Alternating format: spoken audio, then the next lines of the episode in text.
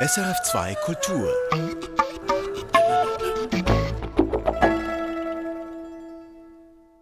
Das ist Musik für einen Gast. Mein Name ist Michael Luisier und Gast heute ist, und ich bin sehr geehrt, dass Sie heute mein Gast sind, der Schriftsteller Thomas Hürlemann. Thomas Hürlemann, ganz herzlich willkommen in dieser Sendung. Ich danke Ihnen für die Einladung. Das ist sehr gern geschehen. Wenn ich sage, dass Sie mein Gast sind, so ist das nicht ganz richtig, weil konkret ist es eigentlich umgekehrt. Ich bin Ihr Gast, ich bin hier bei Ihnen an Ihrer Wohngemeinde Walchwil. Wir sitzen in einem ehemaligen Fährhaus und das ist insofern sehr schön, als dass es gleich am Zugersee ist, also gleich auf Seehöhe. Wir schauen jetzt hier so auf den See raus und die Sonne ist gerade gegenüber untergegangen und zwar hinter der Regi. Wie lebt es sich an diesem Ort, an dem Sie leben? Ja, ich lebe auf dem Wasser. Das Bootshaus steht auf äh, zwei Stelzen im Wasser. Unter mir hängen drei Boote, die gehören leider nicht mir.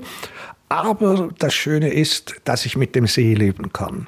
Und das fängt eigentlich früh morgens an. Oder heute Morgen zum Beispiel bin ich erwacht und sah ein Licht vorbei schwimmen und das war dann der Fischer der noch lange vor Tagesanbruch, ich glaube so um 5 Uhr morgens, unterwegs war. Und das äh, geht dann so bis in den Abend hinein, wenn langsam die Wasservögel verstummen und wenn es Nacht wird. Sie beschreiben den Fischer auch in einem Buch, das ich jetzt im Vorfeld dieser Sendung von Ihnen gelesen habe. Abendspaziergang mit dem Kater kommt davor, dass er Sie jeden Morgen weckt, weil er so unendlich früh rausfährt und weil hier nichts schützt, schallmäßig. Ja, das äh, ist vielleicht für Sie vom Radio ganz interessant mit dem Ton. Ja. Der Ton gleitet über das Wasser. Also wenn ein Fischerboot hier sich vom Ufer löst, dann dauert es ziemlich lange, bis es stiller wird. Also die Schallwellen kommen hier herüber und ich höre zum Beispiel vom anderen Ufer die Güterzüge am Fuß der Rigi vorbei rattern. Das ist auch ein schönes Geräusch manchmal, das mit einem gewissen Fernweh verbunden ist. Das sind oft auch internationale Züge. Da waren das in der Zeit, als hier die Strecke umgebaut wurde. Dann denke ich, ja, die kommen jetzt so vom Norden und fahren bis Reggio di Calabria oder da fährt dann für eine Weile das Herz mit. Wie inspirierend ist das, wenn man hier so am Wasser sitzt und schreibt? Da bin ich eigentlich unabhängig. Das Schreiben kommt von innen. Und da ist es wichtig, dass ich aus der Nacht ins Schreiben übergehe.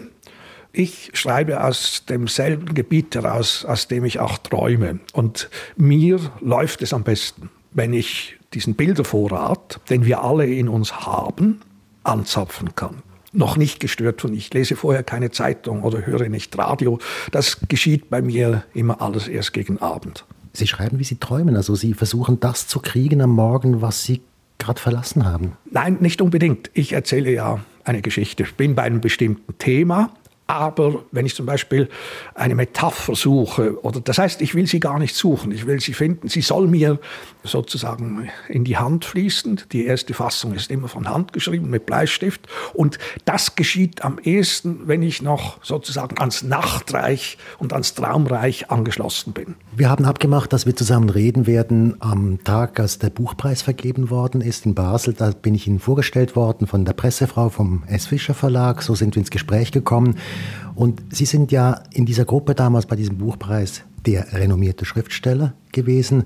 Und Sie sind ein sehr reich dekorierter Autor in der Zwischenzeit. Sie haben viele Preise gewonnen. Wie ist das, wenn man in so einer Gruppe ist und dann den Preis nicht bekommt?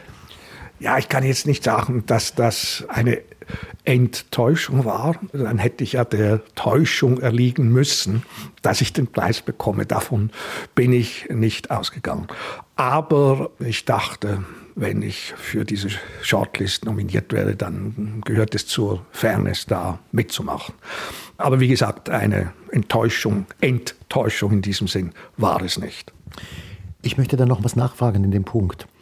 Die Literatur verändert sich im Moment ganz deutlich und es sind andere Leute, jetzt junge Leute da mit ganz anderen Themen, mit einer sehr viel militanteren Haltung, als es in der letzten Zeit üblich war. Natürlich, Ihre Generation war auch militant zu Beginn.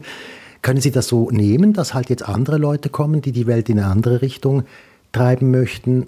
Oder denken Sie, nee, ich möchte lieber noch selbst am Drücker bleiben? Ja, ich nehme das mit einer gewissen Gelassenheit. Im Wort Gelassenheit, das übrigens von einem Mystiker stammt, von Meister Eckhart, steht ja das Wort lassen. Und Meister Eckhart meinte ursprünglich, wir sollen das Sein sein lassen. Also man soll das Geschehen so lassen, wie es eigentlich ist. Und ich glaube, wenn man schreibt, dann ist das die einzig mögliche Haltung. Ich will ja nicht die Welt verändern, ich will ja nicht in Prozesse eingreifen, sondern ich will meine Geschichten erzählen.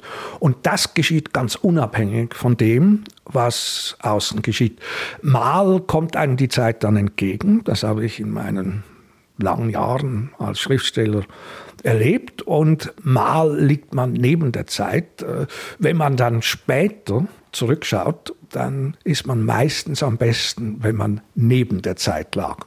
Wie erklären Sie sich das? Ja, weil es dann wirklich aus dem eigenen kommt, weil es dann nicht in irgendeiner Weise sich dem Zeitgeist anschmiegen kann, weil ich sagte das ja vorher mit den Bildern, die einem zufließen aus der Nacht.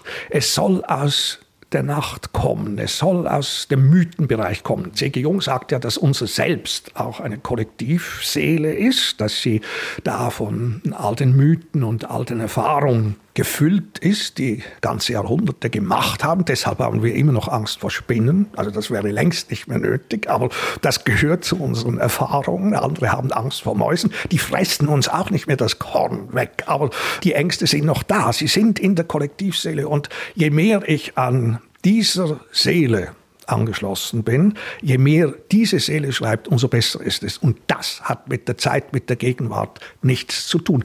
Sie kann eher stören, indem sie sich dann einmischt oder wichtig macht.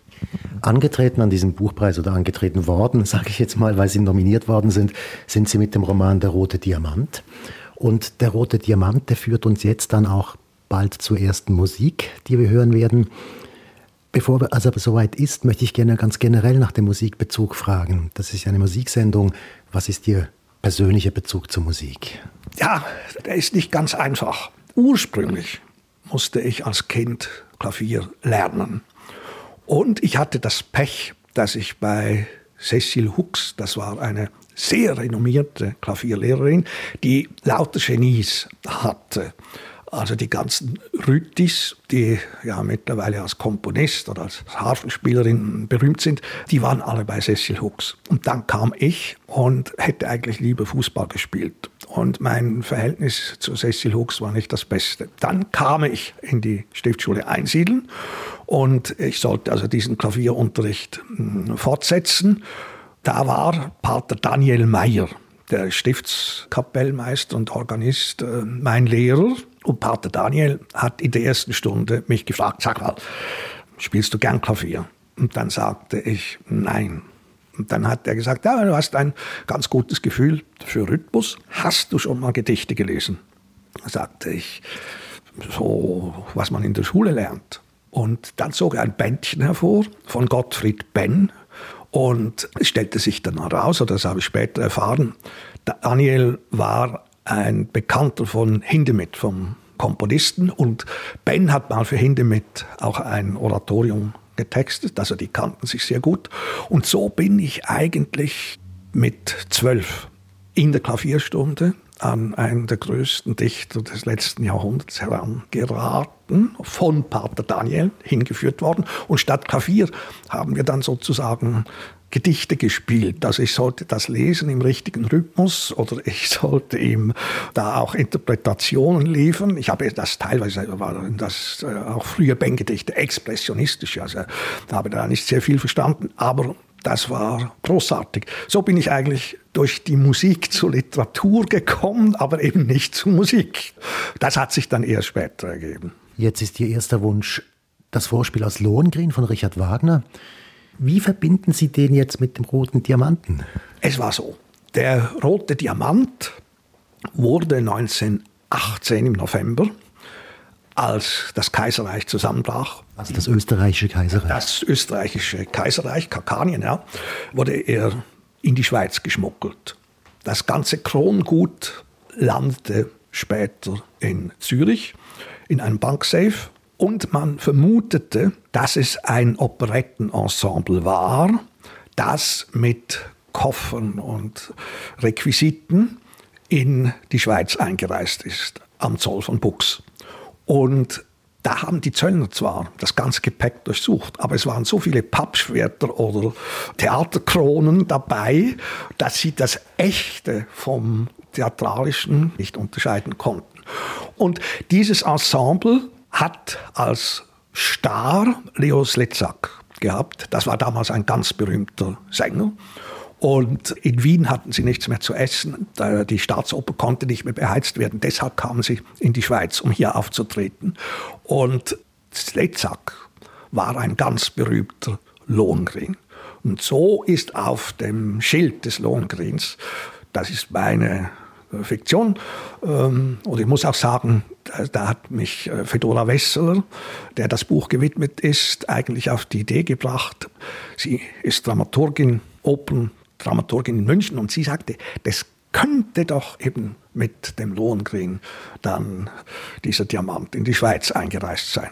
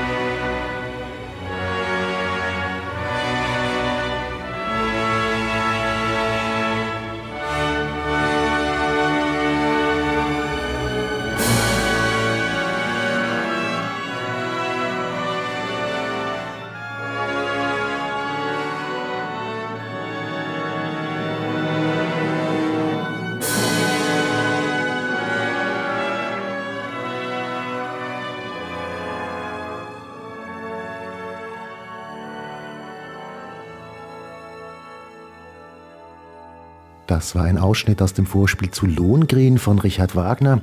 Gespielt haben die Münchner Philharmoniker unter der Leitung von Hans Knappertsbusch. Das war eine Aufnahme aus dem Jahr 1963. Gehört haben Sie das in Musik für einen Gast auf SRF 2 Kultur. Gast ist der Schriftsteller Thomas Hürlimann. Thomas Hürlimann, ich möchte jetzt gerne auf Ihre Herkunft zu sprechen kommen. Auch das ein großes Kapitel. Vieles davon ist in Ihre Bücher eingeflossen, beispielsweise Ihre Zeit im Internat in Einsiedeln, wovon Sie schon erzählt haben vor dieser Musik. Ich möchte jetzt aber auf Ihre Herkunftsfamilie zu sprechen kommen, und zwar auf Ihren Vater, zuerst mal Hans Hürlimann, der spätere Bundesrat. Den beschreiben Sie im Großen Kater beispielsweise. Er hat sich selbst, beziehungsweise unter Freunden wurde er Tiger genannt. Also es war eine imposante Persönlichkeit. Wie hat er sie geprägt? Ich glaube, wir alle sind durch unsere Eltern geprägt. Man hat einfach als Kind eines Politikers, das gilt aber auch für Pfarrerskinder, das gilt für Lehrerskinder, man hat dann einen ähm, sozusagen Vater oder eine Mutter, die einerseits in der Öffentlichkeit ist und andererseits privat. Und das ist für Kinder oft relativ schwierig. Unser Vater war in der Öffentlichkeit immer sehr gefasst und eigentlich heiter und konnte dann aber in der Familie, das war auch sein gutes Recht, ein ganz anderer sein. Ein eher schwermütiger, von Sorgen belasteter Vater. Und meine Schwester und ich, wir hatten dann teilweise gewisse Schwierigkeiten, das zusammenzudenken, was da öffentlich und was privat war. Mit der Zeit lernt man es. In der frühen Zeit war er ja noch nicht Bundesrat, aber er war doch dann relativ bald mal hier, wie nennt man das im Kanton Zug, Regierungsrat? Regierungsrat, ja. Und das ist also, als Bundesrat habe ich ihn nicht mehr erlebt, weil da war ich dann in Berlin.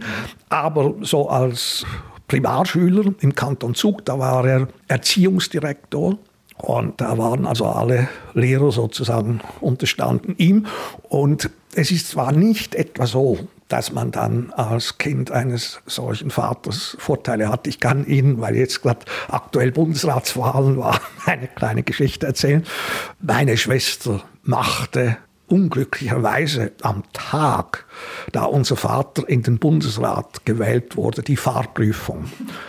Also während er gewählt wurde, war sie mit ihrem Prüfer unterwegs.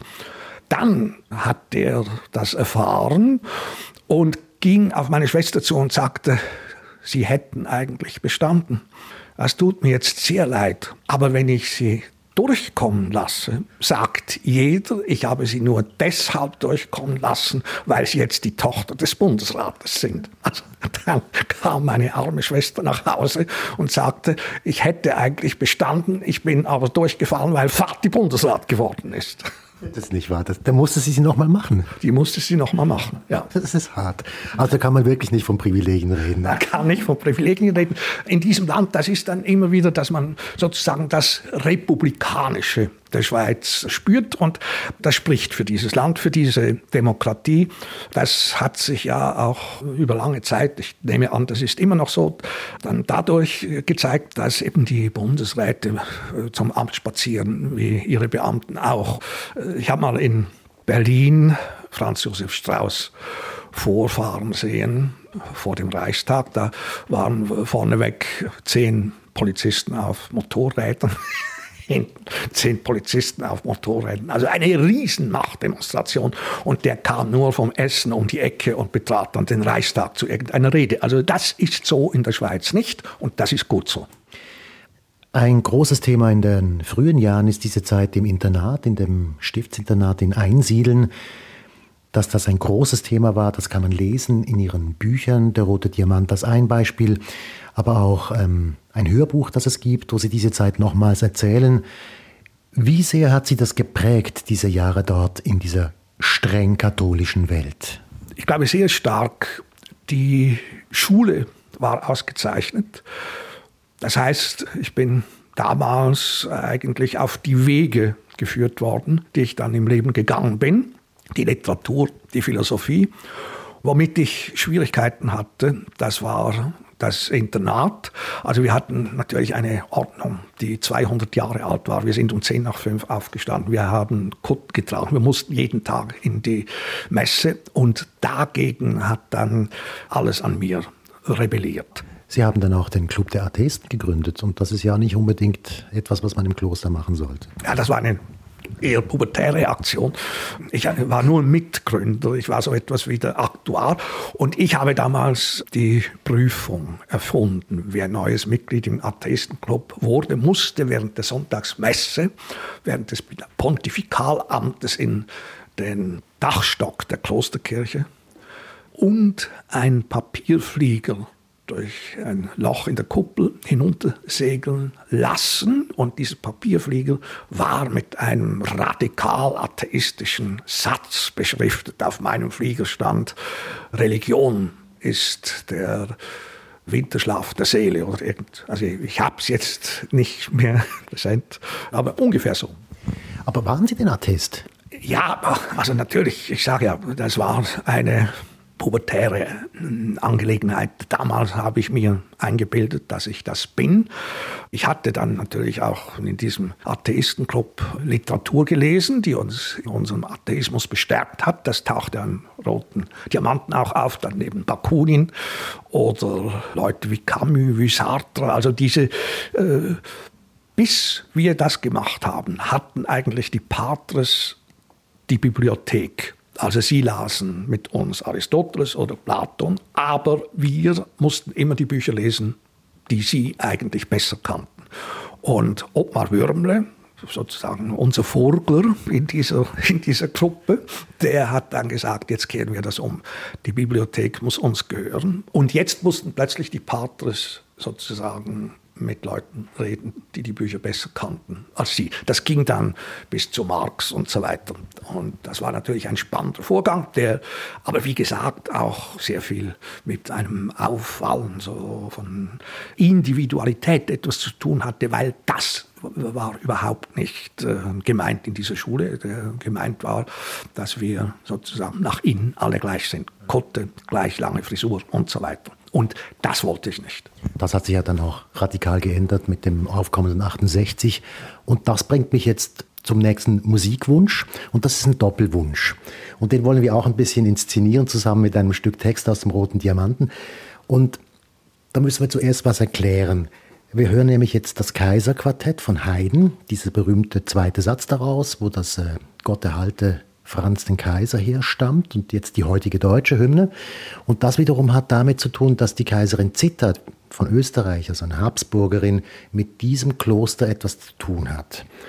Und den Rest müssen Sie erklären.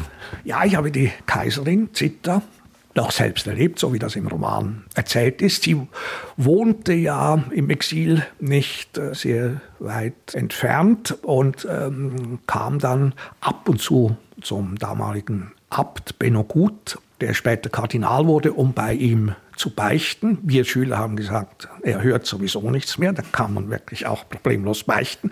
Aber also ich habe das äh, Würdevolle dieser alten Dame und äh, sozusagen das Majestätische im wahrsten Wortsinn noch mit eigenen Augen gesehen. Und sie hat sich dann jeweils, wenn sie zu Besuch war, in Einsiedeln, in der Madonnenkapelle, also vor dem Gnadenaltar mit der schwarzen Madonna, hat sie sich verabschiedet. Da setzt dieser Text ein. Dann hören wir doch da gerne rein. Das Innere der Gnadenkapelle war mit Lorbeerbäumen und Tannengrün dekoriert. Im roten, goldverbrämten Samt des Betschimmels prangte das Wappen mit dem Doppeladler. Für ihre Majestät stand ein Fauteuil bereit, bezogen mit gelbem Damast. Die Gräfin Kerstenbrock sowie die drei Edlen mit den weißen Köfferchen hielten sich diskret im Hintergrund beim Weihwasserbecken, und so waren die beiden Damen in der Gnadenkapelle unter sich. Oben die Himmelskönigin und zu ihren Füßen auf der Betbank die letzte apostolische Majestät, Kaiserin Zitta, in ihre Witwenschleier und die Trauer um das versunkene Reich gehüllt.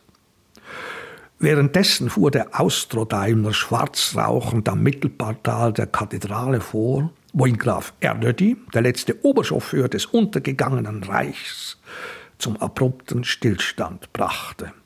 Die hohen Flügel des Portals taten sich auf, und vor der goldumglänzten Madonna die zu Ehren ihrer Besucherin das Rosenkleid und die habsburgische Krone trug, erhob sich am Stock die Kaiserin.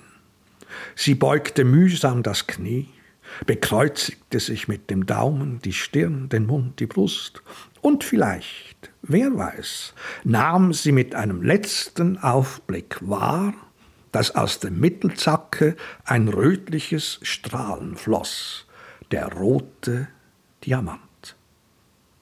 Adieu, Himmelskönigin. Adieu, Majestät. Von der Orgel erscholl das berühmte Gott erhalte Franz den Kaiser nach der unsterblichen Heidenmelodie, und langsam, jedoch in schnurgerader Linie, schritt die letzte Kaiserin durch das Portal auf die offene Autotür zu. Die Tiroler schwenkten stumm ihre Hüte, die Nonnen knieten lautlos weinend nieder, und zuletzt sah man nur noch den langen Stock und am Griff die schwarz verschleierte Hand aus dem Fond des Oldtimers ragen. Dann verschwand auch die Hand und der Stock schlüpfte hinein. Auffällig still verhielten sich über der Abfahrt die Raben, als lauschten sie den neuen Tönen die aus dem Internatstrakt herüberwehten. Die Mundharmonikabläser aller Klassen hatten sich zu einem Orchester vereinigt und spielten Bob Dylans schwermütige Hoffnungshymne. Auf dem Sportfeld rauchte der Aschehaufen unserer Kutten und vom Turm hing die Fahne des Wirkon. Senators, Congressmen, please heed the call. Don't stand in the doorway, don't lock up the hall, for he that gets hurt will be he who has stalled. The battle outside raging will soon shake your windows and rattle your walls, for the times they are a changing.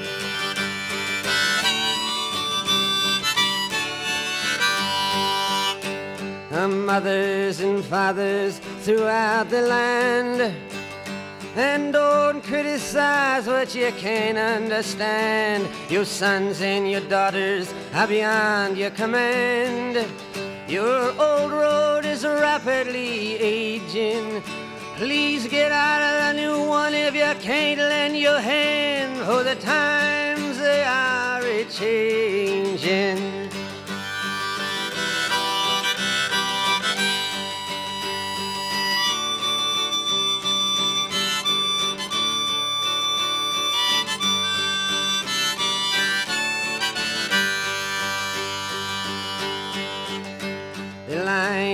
Drawn, the curse it is cast.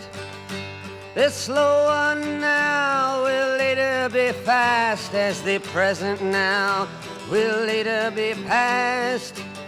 The order is rapidly fading, and the first one now will later be last, for the times they are a changing.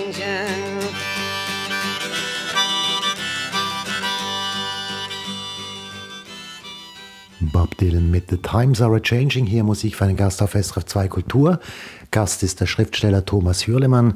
Thomas Hürlemann, ich möchte jetzt einen kleinen Zeitsprung machen. Sie verlassen dann Einsiedeln. Sie sind dann Philosophiestudent an der FU in Berlin und kommen da in eine vollkommen andere Welt hinein. Wie haben Sie das erlebt zu Beginn der 70er Jahre?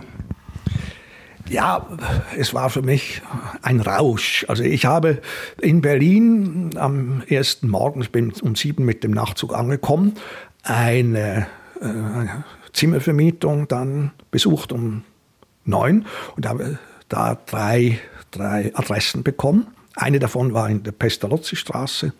Da bin ich ins falsche Haus hineingegangen, habe mich dann eigentlich am richtigen Ort gefühlt und sagte zu einer jungen Frau mit roten Haaren, die gerade Kaffee machte und ein Antiquitätengeschäft oder einen Trödelladen, muss man eher sagen, aufmachte, ich hätte gerne das Zimmer. Und dann sagte sie, woher hast du meine Adresse. Ich habe mich heute Morgen entschlossen, meine Wohnung aufzugeben in Kreuzberg.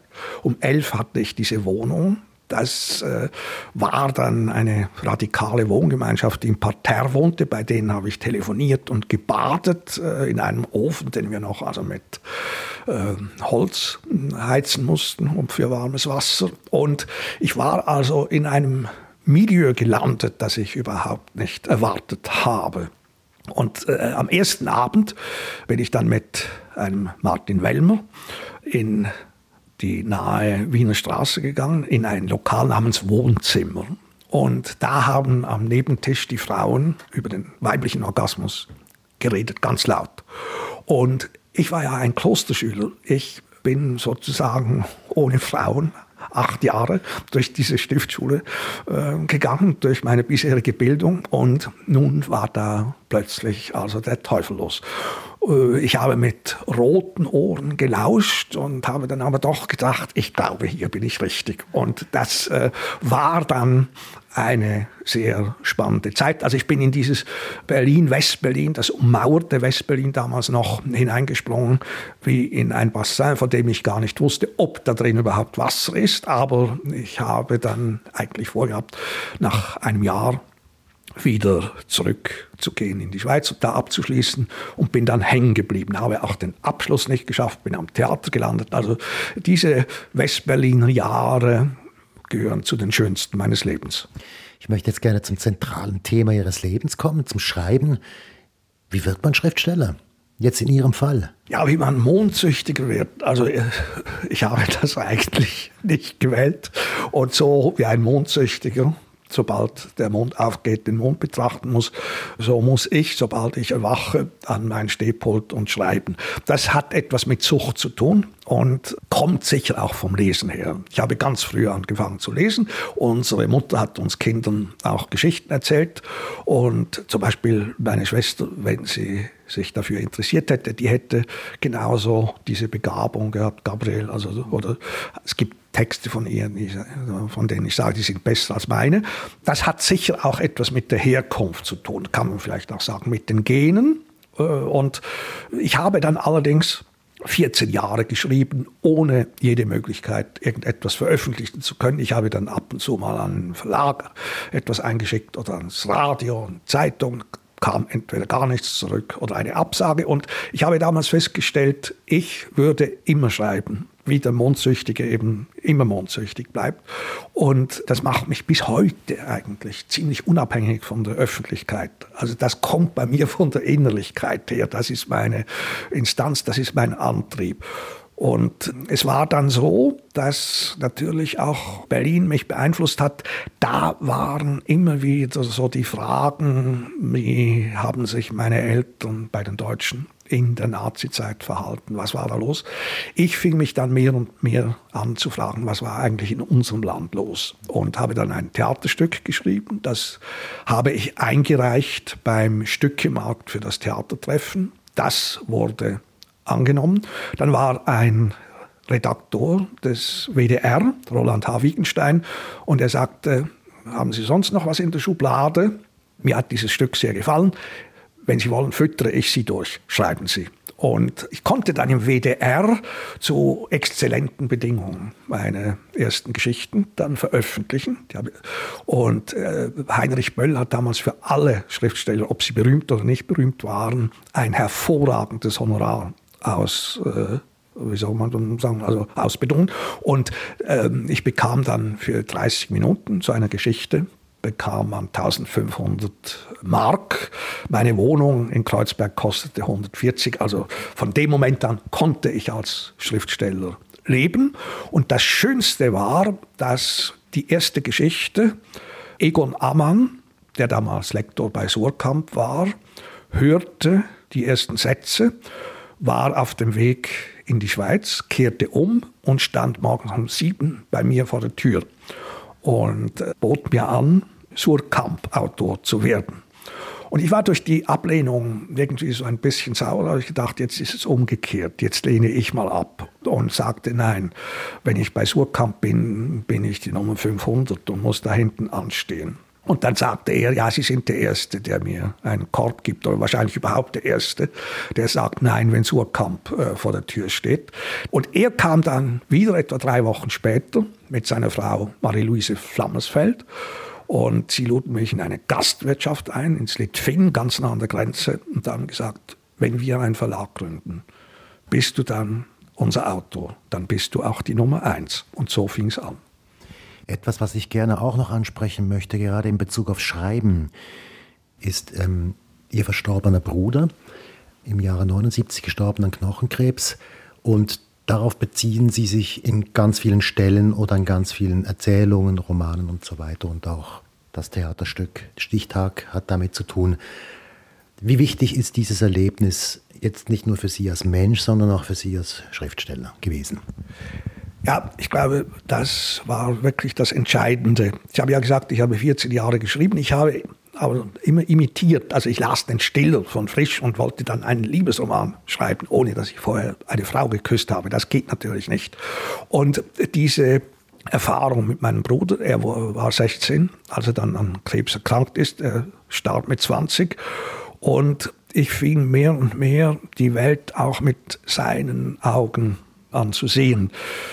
Also wenn jemand weiß, seine Zeit ist beschränkt, dann erlebt er einfach einen Abend anders, einen Sonnenuntergang. Es ist der Abend, aber auch der Abend seiner Zeit. Also die Wirklichkeit lädt sich auf und plötzlich war etwas von diesem Blick, der eigentlich durch ihn kam, in meinen Texten. Und das war dann diese Erzählung, äh, die Tessinerin, mit der dann der Ammann Verlag eröffnet hat. Und plötzlich wusste ich, wie man schreibt. Ich möchte gerne allmählich zur nächsten Musik kommen. Das ist Rimsky-Korsakow und da werden wir dann ein Vorspiel oder einen Ausschnitt aus dem Vorspiel zur Oper Die Nacht vor Weihnachten hören. Dieses Weihnachtsthema, Thomas Hürlimann, das interessiert Sie ganz generell. Was ist das für eine Geschichte für Sie? Ja, das hat zu tun mit einer längeren Beschäftigung mit Zahlen. Und ähm, das spielte für mich auch mit dem Roten Diamant nochmal eine große Rolle. Der Rote Diamant hat vier Teile und drei Teile spielen in dieser Klosterschule zur früheren Zeit. Der letzte Teil spielt in der Gegenwart. Warum diese Einteilung? Die vier ist die Zahl der Antike. Wir sind von dieser Zahl geprägt. Es gibt vier Jahreszeiten, vier Himmelsrichtungen, vier Temperamente. Wir leben in Quartieren, es gibt Quartalsäufer, es gibt also ein Viertel Eroten, das man trinkt und so weiter. Also wer, äh, wer ein vierblättriges Kleeblatt findet, hat Glück. Ja. Gegen diese vier der Antike trat, und das ist der Epochenbruch, das Christentum an, und zwar an Weihnachten. An Weihnachten im Stall ist es die heilige Familie. Da kommt zum ersten Mal die Trias, die Dreiheit. Und wenn Sie jetzt das Christentum betrachten, ob das die drei Kreuze sind auf Golgatha, ob das die heilige Dreifaltigkeit ist, ob das also die heiligen drei Könige sind, die dann gleich nach Weihnachten kommen, ob das auch ein Madonnenrock ist in der Stiftskirche in Einsiedlen. Das ist ein Glockenrock, das ist wieder die Dreiecksform. Also die Drei hat gegen die Vier versucht zu übernehmen. Ganz ist das dem Christentum nicht gelungen. Also äh, wir äh, lieben zwar Triptychen, aber wir sind immer noch der Vierheit unterstellt, hauptsächlich. Ich vermute zudem, dass wir jetzt von der Drei in die Zwei übergehen. Also beim Computer ist es die Eins und die Null. Also es sind noch zwei Zahlen. Und wenn wir eines Tages bei der Null sind, dann sind wir wieder am Anfang, nämlich beim Kranz. Und dieser Kranz, der steht ja hier auch neben uns und da brennen jetzt zwei Kerzen, zwei Adventskerzen. Also das Christentum hat die vier noch einmal leuchten lassen. Sie soll abbrennen mit den vier Kerzen und dann bleibt aber nur noch der Kranz übrig. Dann geht es sozusagen neu los und das ist dann die drei.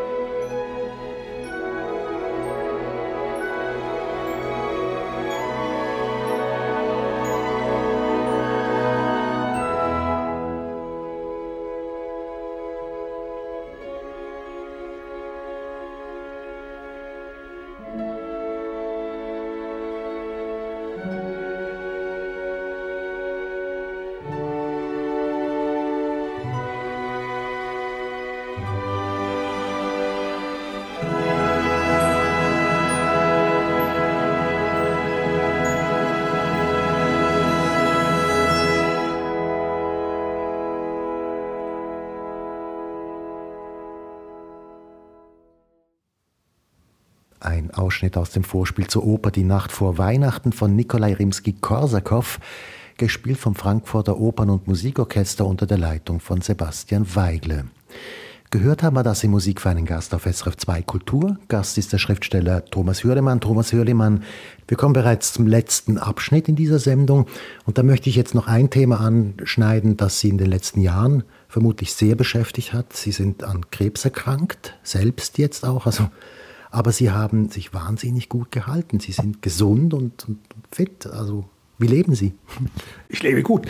Das verdanke ich natürlich hauptsächlich einem sehr guten Arzt, der mir das Leben gerettet hat und meiner Schwester. Meine Schwester hat erfahren, dass äh, man gesagt hat, da kann man nichts mehr machen. Und sie hat das einfach nicht akzeptiert. Und da kann ich vielleicht eine kleine Geschichte erzählen, wenn unser Vater mit uns Kindern nach Italien gefahren ist. Also ich war damals zwölf, aber da war es das das erste Mal war mit einem Ford Taunus 17M. Dann fuhr er in ein Dorf hinein und dann hat er den Polizisten, den Pfarrer und irgendjemanden auf dem Dorfplatz gefragt, wo ist man hier am besten? Und wir Kinder, wir haben immer darunter gelitten, weil das war dann ein großes Palaver. Aber natürlich haben wir am Schluss sehr gut gegessen. Und mit einer ähnlichen Methode hat dann meine Schwester Gabriel Hörlimann-Hering angefangen zu fragen. Also wer operiert eigentlich in der Urologie am besten? Und hat sich, sie ist äh, da vom Fach äh, äh, als Supervisorin und äh, hat dann erfahren, ja, da gibt es einen Professor Bachmann in Basel und den hat sie dann, glaube ich, damals in Abu Dhabi aufgetrieben.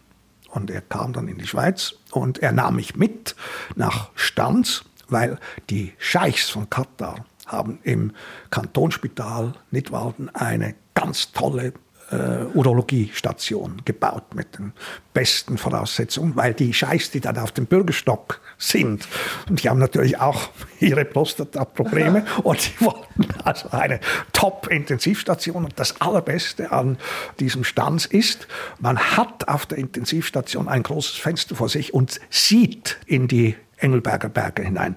Ich sah da, wie es schneite und wie das äh, Abend wird und, und Morgen und äh, ein großes Innerschweizer Naturtheater. Und äh, die Scheichs haben vollkommen zu Recht gesagt, wenn wir schon hier sind und im Spital sein müssen, dann wollen wir die Landschaft sehen. Also sie, sie haben ja sonst immer nur die Wüste um sich. Und diesem Bachmann und diesem Spital verdanke ich mein Überleben. Da waren dann auch ganz tolle Schwestern auf dieser Intensivstation.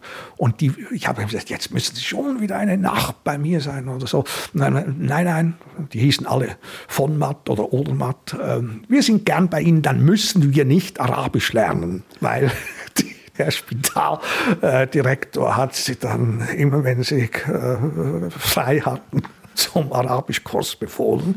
Und ähm, ja, das äh, unter solchen Umständen habe ich dann überlebt. Man hat in der Schweiz eine freie Spitalwahl. Insofern ist so etwas eben möglich. Dann hatten Sie also die ganze Belegschaft da drin, die sich alle vor dem Arabisch äh, Unterricht gedrückt hatten. Sie hatten ja. die Unterhaltung mit den Leuten da. ja, und ähm, also diese ist natürlich etwas übertrieben, wenn man das sagt, aber diese Krankheit oder auch so eine Operation, das war die spannendste Reise meines Lebens, die ich gemacht habe. Man kommt da wirklich an Grenzen und diese Erfahrung ist dann wie eine Tour in der eigenen Ortwand, also wenn der große Sturm ausbricht. Und ein Bergsteiger, der das erlebt, der würde natürlich das nicht ein zweites Mal wagen, bei solchen Wetterverhältnissen in so eine Wand einzusteigen. Aber wahrscheinlich ist es dann doch die schönste Tour, die wildeste, die er gemacht hat. Kommen wir zum Schluss nochmals auf Weihnachten zurück. Die Erstausstrahlung dieser Sendung ist ja am ersten Weihnachtstag. Wie feiern Sie Weihnachten? Ja, das weiß ich noch gar nicht so genau. Es kommt darauf an, ob ich äh, Fedora Wessler in München besuche oder ob sie hierher kommt. Wir sind auch schon zusammen in so einer Nacht äh, durch München spaziert. Ich mache das gern. Eine der schönsten Weihnachten, da war ich allein. Da bin ich durch äh, den Berliner Osten spaziert und vor einer Kneipe, die schon geschlossen war, standen drei Penner mit einer Schnapsflasche. Und äh, die haben mich eingeladen, mit ihnen dann zu trinken und Weihnachten zu feiern und haben mir die verrücktesten Geschichten erzählt. Und äh, ich, war und ich dachte dann, ja, was, was schenke ich denn jetzt? Und hatte einen, einen Regenschirm dabei, einen Damenregenschirm und dachte dann, ja, jetzt schenke ich diesen drei Pennern meinen Schirm. Und ich bin ihm dann noch zwei oder dreimal begegnet. Ähm, die haben ihn dann irgendwie weiter verschenkt oder so. Ah, das ist mein Weihnachtsschirm. Wir beenden diese Sendung nicht mit dieser schönen Geschichte, sondern mit einer anderen schönen Geschichte. Sie haben eine Weihnachtsgeschichte geschrieben. Und diese Geschichte führt hinein in das letzte Musikstück das sie sich gewünscht haben. Und dieses Musikstück stammt von einem gewissen Thomas Passagieri und heißt Halleluja, passend zum heutigen Tag, Weihnachten. Und da bleibt mir eigentlich gar nichts anderes zu sagen, als jetzt allen viel Vergnügen zu wünschen bei dieser Weihnachtsgeschichte und mich bei Thomas Hürlimann ganz, ganz herzlich für dieses Gespräch zu bedanken. Ich bedanke mich bei Ihnen und hier ist die Geschichte. Die Palme bei Bethlehem zu der Zeit, als Cyrenius Landpfleger in Syrien war. Die Palme war sehr alt und sehr hoch, und im weiten Land um sie herum gab es kaum etwas, das sie nicht schon einmal erlebt hatte. Sie war es gewohnt, dass man nachts einen Ochsen an ihren haarigen Stamm band, und natürlich kannte sie auch den frechen Esel, der wieder einmal dem Hirten davongetrabt war und nun dem Ochsen das ausgelegte Stroh wegfraß. Ja, so alt und weise war die Palme, dass sie mit allen Dingen vertraut war, mit dem Knappen des Esels, dem Schnarchen des Ochsen, den sich kreuzenden Sternschnuppen am Nachthimmel. Gleich würde der Mond aufgehen, die Ebene mit Kreidestaub bestreuen und sie mit einem grauen Schatten versehen. Doch nein, es kam anders ganz anders. Auf einmal senkte sich eine gewaltige Dunkelheit herab. Die Sterne erloschen. Der Wind verstummte. Das Gras hörte auf zu wachsen. Die Blumen sandten keine Düfte mehr aus und an ihren Zweigen, merkte die Palme, glitten die Tautropfen nicht mehr ab, zitternd blieben sie kleben. Alles war erstarrt. Finsternis lag über der Ebene und ein tiefes, ängstliches Schweigen. Da, ein Licht. Von weit draußen kroch es heran, wankte näher, kam direkt auf sie zu und wurde schließlich zu einer Laterne, mit der ein Mann einer hochschwangeren Frau den Weg beleuchtete. Das Paar war erschöpft, es brauchte dringend eine Unterkunft, und so nahm die Palme ihre ganze Kraft zusammen, um mit ihrer Blätterkrone ein Rauschen zu erzeugen, das den Mann anhalten ließ. Nur wenige Schritte entfernt befand sich eine Felsgrotte. In kalten Nächten, wenn der Schneesturm über die Ebene fegte, diente sie den Hirten als Unterschlupf Dort wurde auch das Stroh für den Ochsen aufbewahrt und es gab ein paar Schaffälle, auf denen sich die Schwangere ausruhen konnte. Mit der Laterne leuchtete der Mann in die Grotte. Frau, hörte ihn die Palme sagen, hier bleiben wir. Eine bessere Herberge finden wir nicht mehr. Er nahm die Ohnmächtige auf seine Arme und trug sie in die Grotte. Zur selben Zeit wachte draußen in der Ebene der Hirtenhund auf. Kein Esel mehr da. Der Hund bellte, und der Hirt, bevor er richtig wach war, spürte, diese Nacht war anders als sonst. Dunkler, stiller. Als hielte die Ebene mit ihren Ginsterbüschen und Olivenbäumen den Atem an. Keine Zikade sang, kein Blättchen regte sich. Seine Schafe sahen ihn mit offenen Augen an. Winselnd verdrückte sich der Hund. Wo waren die Sterne? Wo blieb der Mond? Im Morgenland haben sie einen Ruf, um einen entlaufenen Esel anzulocken, und so störrisch diese Tiere sein mögen, sobald ein Hallel, Hallel ertönt, trotten sie mit hängendem Kopf zu ihrem Besitzer zurück. Der Hirt formte mit seinen schwieligen Händen einen Schalltrichter vor dem Mund, und was sich nun begab, musste die Palme später noch oft erzählen, alle Jahre wieder, immer an Weihnachten. Es ging auf Mitternacht zu, pflegte sie ihre Geschichte zu beginnen, als aus weiter Ferne der Ruf des Hirten über die Ebene tönte. Hallel! Hallel! Unten, am Fuß meines Stamms, stieß der Ochs mit seiner feuchten Schnauze den Esel an. He, machte er, du bist gemeint, du. Ochsen sind ziemlich maulfaul. Er wird sich wohl etwas einsilbiger geäußert haben mit einem Du oder Mu. Und vielleicht, wer weiß, hat er nicht viel mehr als ein U geschnobert. U. Ia, antwortete der Esel, doch dachte er nicht daran, sich auf den Weg zu machen. Da ertönte der Ruf erneut. Hallel, Hallel! Wieder stieß der Ochs ein U aus, und der Esel rief Ia und tat keinen Wank, blieb bockig stehen. Der Ruf erscholl zum dritten Mal. Hallel, Hallel, U, mute der Ochs, und der Esel gab sein Ia dazu. Mir war sofort klar, fuhr die Palme fort, dass sich da etwas Ungeheuerliches ereignete, und wirklich ein geschweifter Stern zischte vom Himmel herab, übergoss die Ebene mit Silber, aus der Felsgrotte trat erschöpfter Mann und sprach zu meiner Krone herauf Danke, Palme, die Grotte war ein prima Tipp. Frau und Kind sind wohl auf.